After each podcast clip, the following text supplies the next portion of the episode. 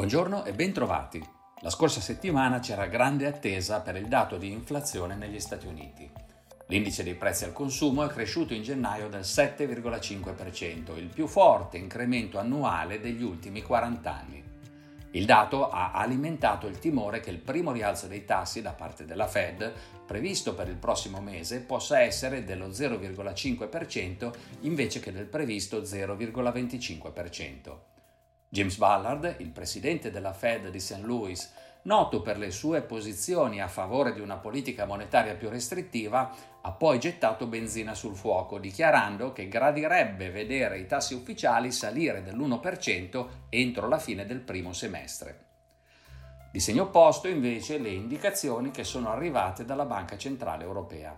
La Presidente Christine Lagarde ha attenuato l'atteggiamento restrittivo della settimana precedente, chiarendo che il fenomeno inflattivo in area euro non può essere paragonato a quello degli Stati Uniti o dell'Inghilterra e che qualunque cambiamento della politica monetaria sarà graduale. Nella serata di venerdì le autorità americane hanno lanciato l'allarme per l'imminente invasione dell'Ucraina da parte della Russia, preoccupando ulteriormente gli investitori. Indicazioni positive invece continuano ad arrivare dai risultati aziendali. Una settimana decisamente volatile si è conclusa con le preoccupanti notizie sull'Ucraina della tarda serata di venerdì, che hanno penalizzato i listini americani ma non quelli delle altre aree geografiche, che avevano già chiuso le contrattazioni. L'indice Standard Poor's 500 chiude a meno 1,8%, il Nasdaq a meno 2,2%, L'Eurostox 50 a più 1,7%, il Nikkei a più 0,9%. I listini cinesi che hanno riaperto dopo le festività per il nuovo anno lunare chiudono la settimana in rialzo. Il rendimento dei titoli di Stato tedeschi è salito di 8 punti base sulla scadenza decennale, mentre quello delle obbligazioni americane chiude sullo stesso livello della settimana precedente.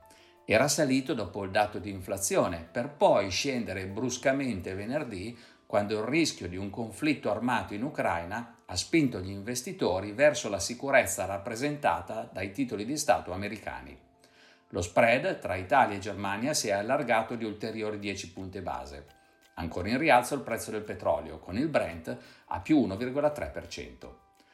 Per concludere, questa settimana potremo monitorare per il mese di gennaio l'inflazione in Inghilterra e in Cina, le vendite al dettaglio negli Stati Uniti e in Inghilterra e anche la produzione industriale negli Stati Uniti.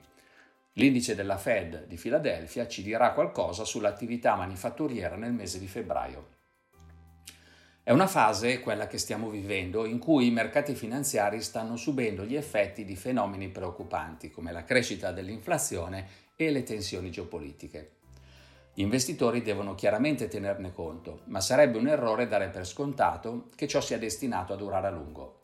L'inflazione potrebbe presto mostrare segni di cedimento e quindi le banche centrali potrebbero rivelarsi meno ostili di quanto temuto. Le tensioni geopolitiche potrebbero improvvisamente rientrare, come spesso fanno, Oppure la crescita economica potrebbe ancora stupirci in positivo grazie alla rimozione delle misure anticontagio. Lo scopriremo presto, ma intanto è importante evitare che la volatilità attuale ci tolga serenità e lucidità quando pensiamo ai nostri investimenti. Vi ringrazio per l'attenzione, vi saluto e vi do appuntamento alla prossima settimana.